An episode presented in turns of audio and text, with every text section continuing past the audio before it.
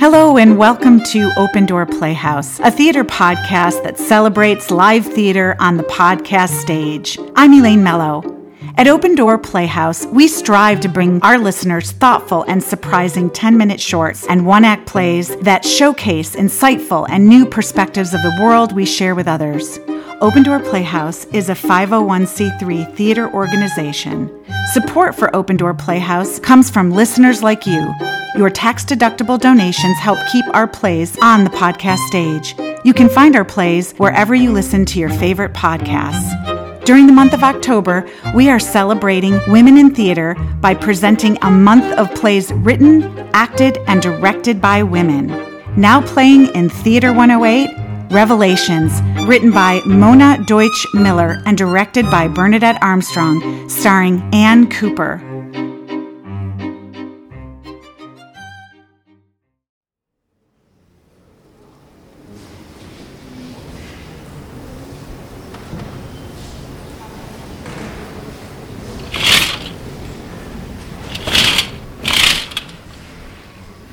Bless me, Father, for I have sinned. Mm, my last confession. Well, about a month before Mother died? Yes, Father. It was a beautiful service. You did a wonderful job, and she would have approved. Yes, I know. She's with Jesus because that's where she wanted to be, and I have no doubt that's where she is. Nobody got in her way. I'm sure you know that too.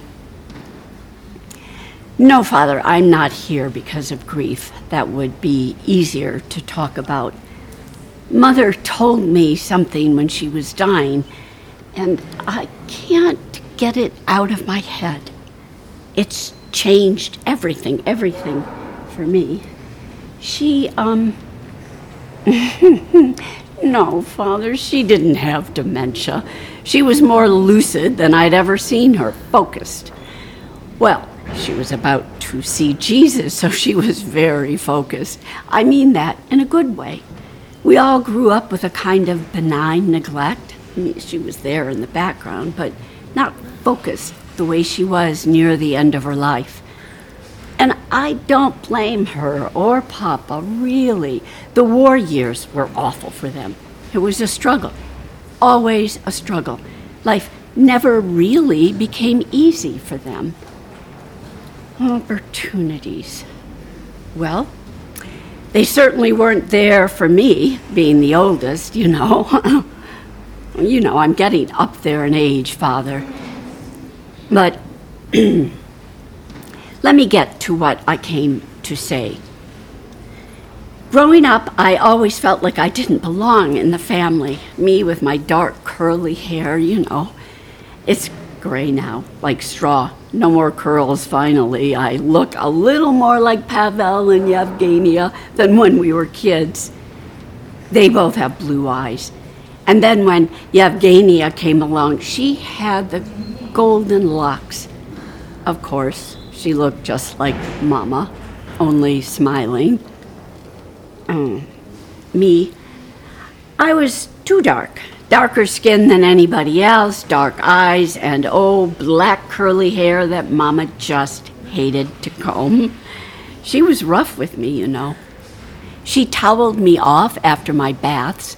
She rubbed my skin raw, like she was trying to get it to lighten up as if I was dirty through and through.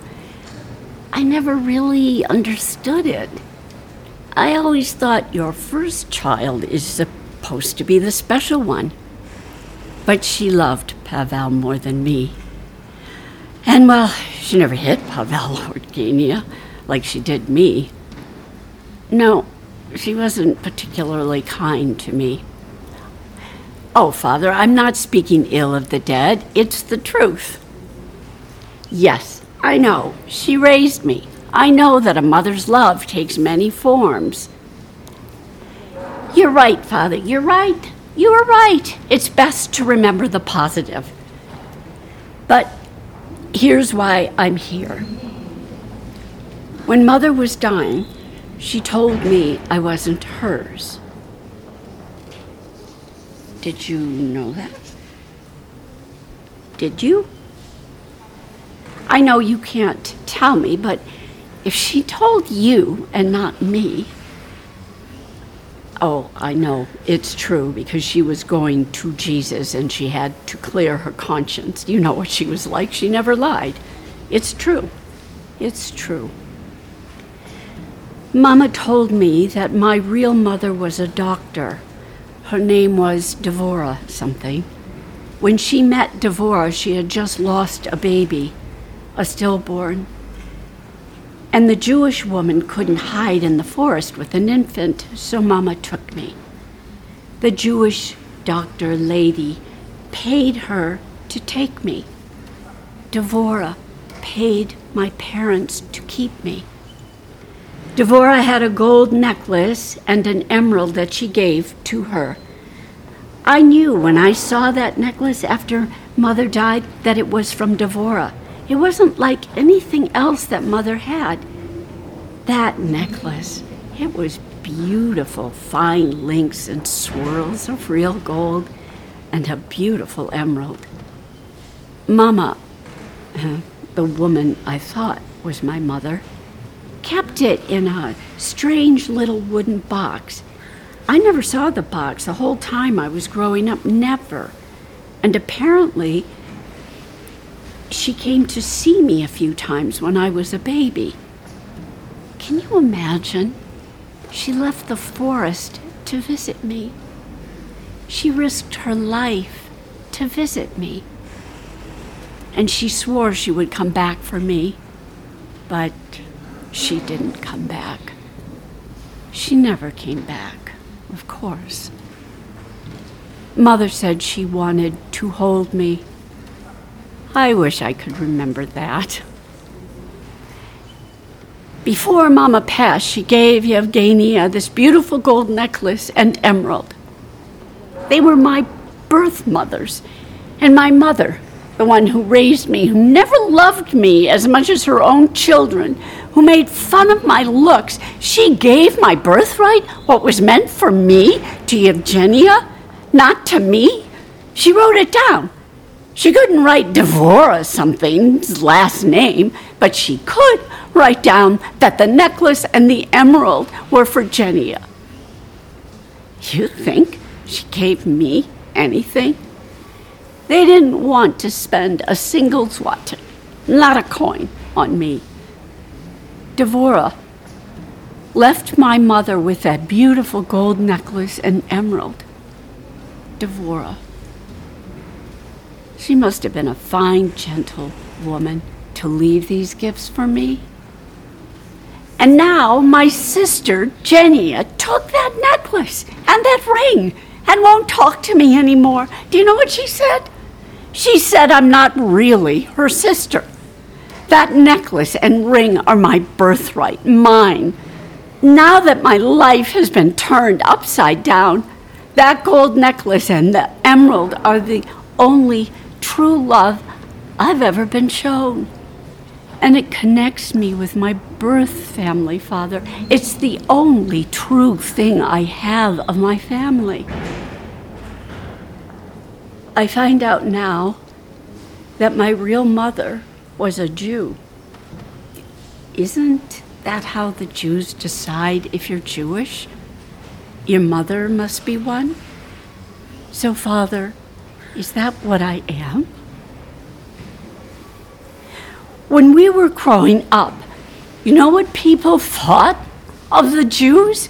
I thought what everyone else thought. It's just natural. That's what we were taught.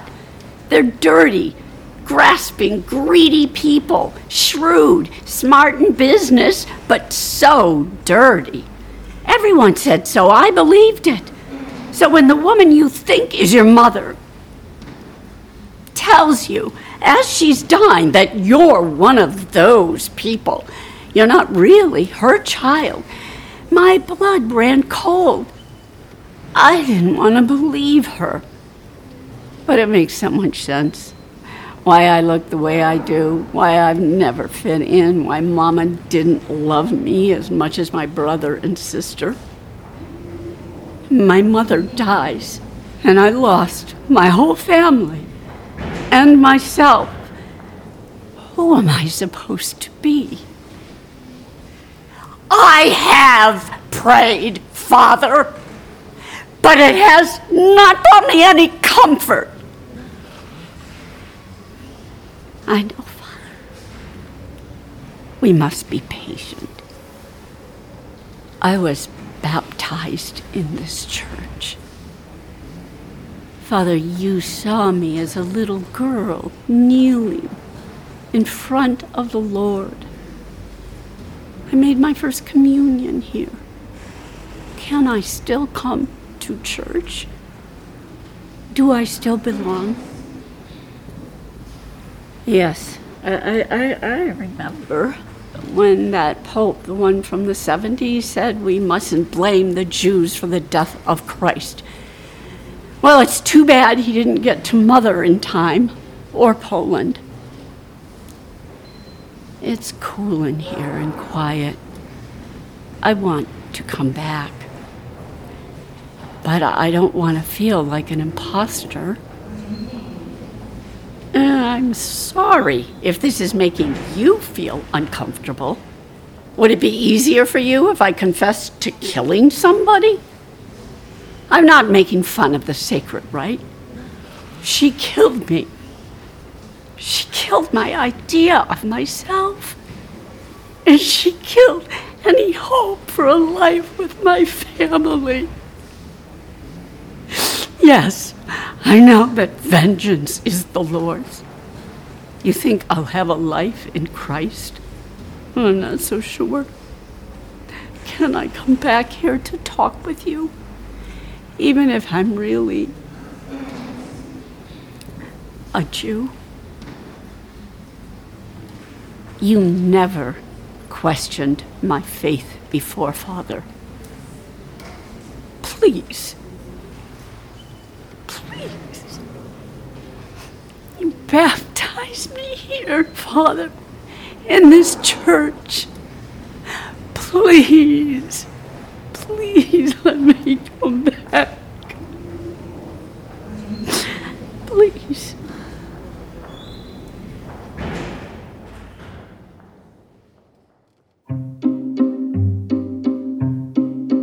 Thank you for listening to our plays. If you are interested in submitting a play for production, you can find that information on our website, www.opendoorplayhouse.org.